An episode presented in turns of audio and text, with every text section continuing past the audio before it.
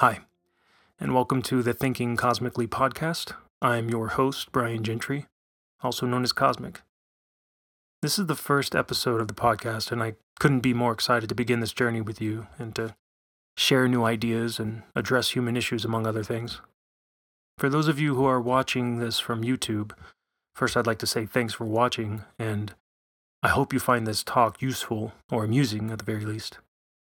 I animated this intro that you probably just viewed, and I have to say that animation isn't as hard as I thought it would be. Not that I'm an expert by any means, but I was very pleased to have picked up the skill quickly and put that new skill to use for your enjoyment.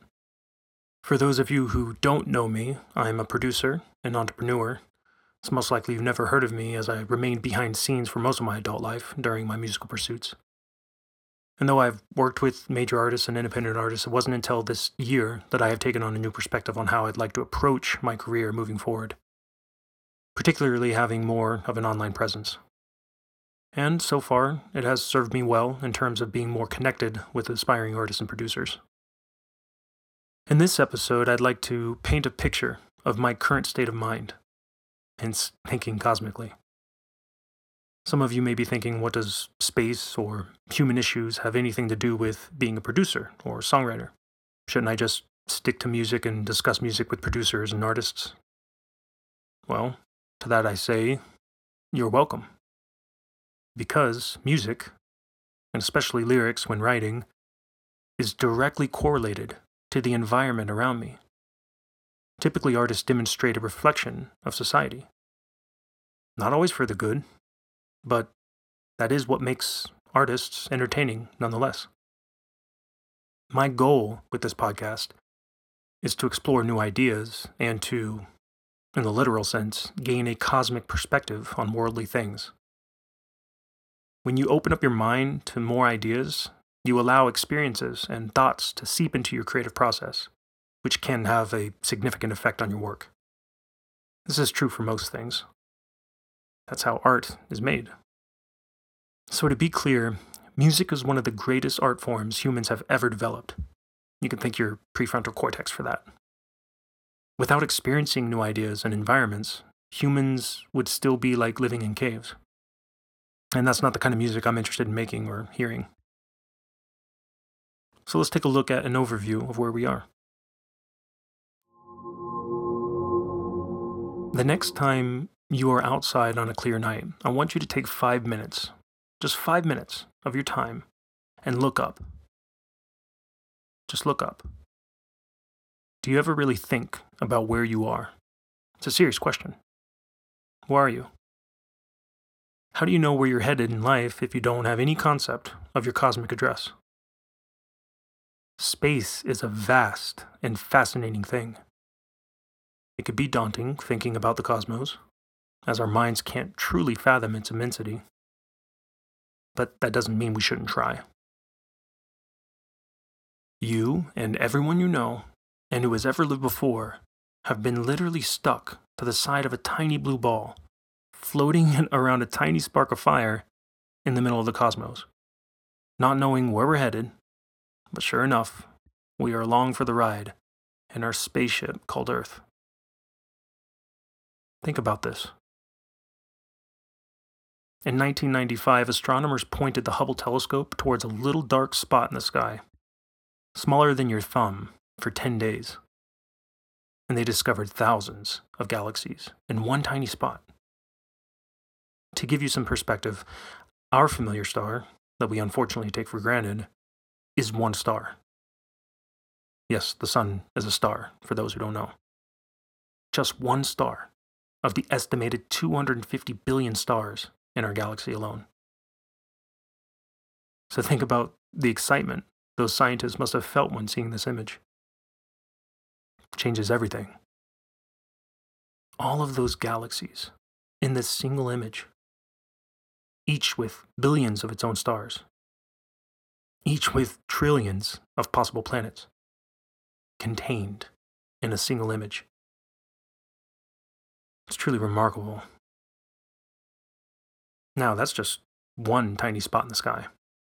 Recent research has estimated that the universe is filled with 2 trillion galaxies. 2 trillion. Again, each galaxy filled with billions of stars, with each star possibly being followed by some planets. And here we are, floating next to our beautiful fire. We've evolved for billions of years to fixate our eyes on the wonders of Kim Kardashian's recent butt post on Instagram, a phenomenon that scientists are still trying to unravel today. But seriously, it's about time we start thinking about these things collectively as a society, because out of this extreme vastness comes extreme unknowns.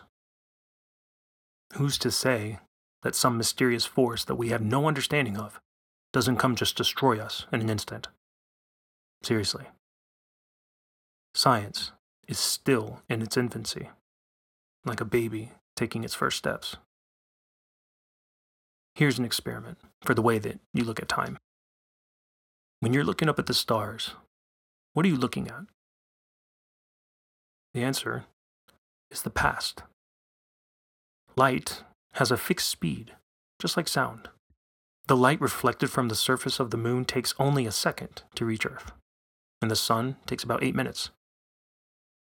The stars are much further away. So you're literally looking at over a thousand year old light traveling a great distance to reach our eyes. So the next time you're looking up at those stars, you're not seeing them how they are, you're seeing them how they once were long, long ago. This fact demonstrates the complexity and mysteriousness of the universe. I fucking love it. So, what does that mean for us? Well, it means that we have a lot of work to do if we intend to survive as a species. Because, as we currently are, we are extremely vulnerable to the unknown, let alone to ourselves. Humans have remained in a hierarchy for thousands of years. As much as we don't like to admit it, or we refuse to see it.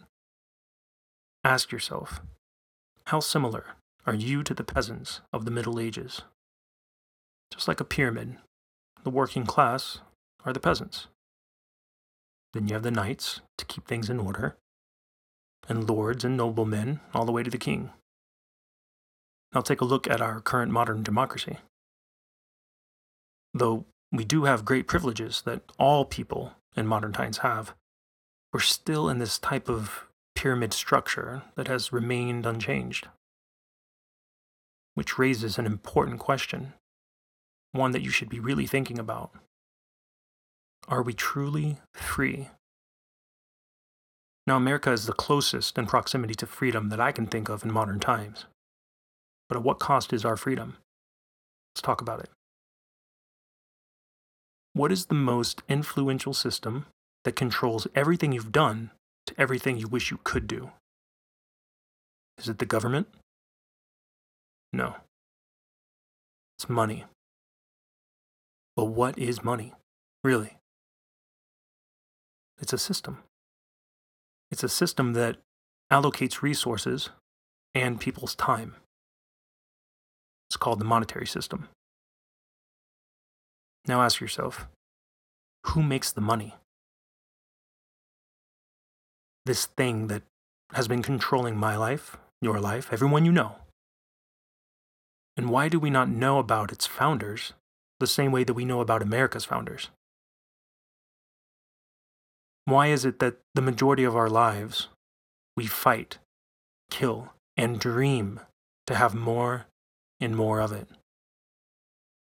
Because as much as I hate saying this, you and everyone you know are only as free as your purchasing power.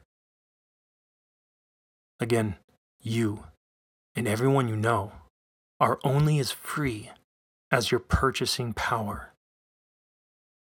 In layman terms, the monetary system is in business of making freedom.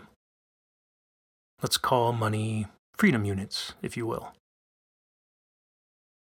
I'll get more into this in upcoming podcasts, but for now, I want you to become familiar with the Federal Reserve. For those who don't know what the Federal Reserve is, I'll keep it short and simple. The Federal Reserve is a private entity, like any business, it manufactures these freedom units, money. No, the Federal Reserve is not the government. It is privately owned. But they did get a law passed making it the only company allowed to print money. Now, if that doesn't raise red flags in your head, I can't help you.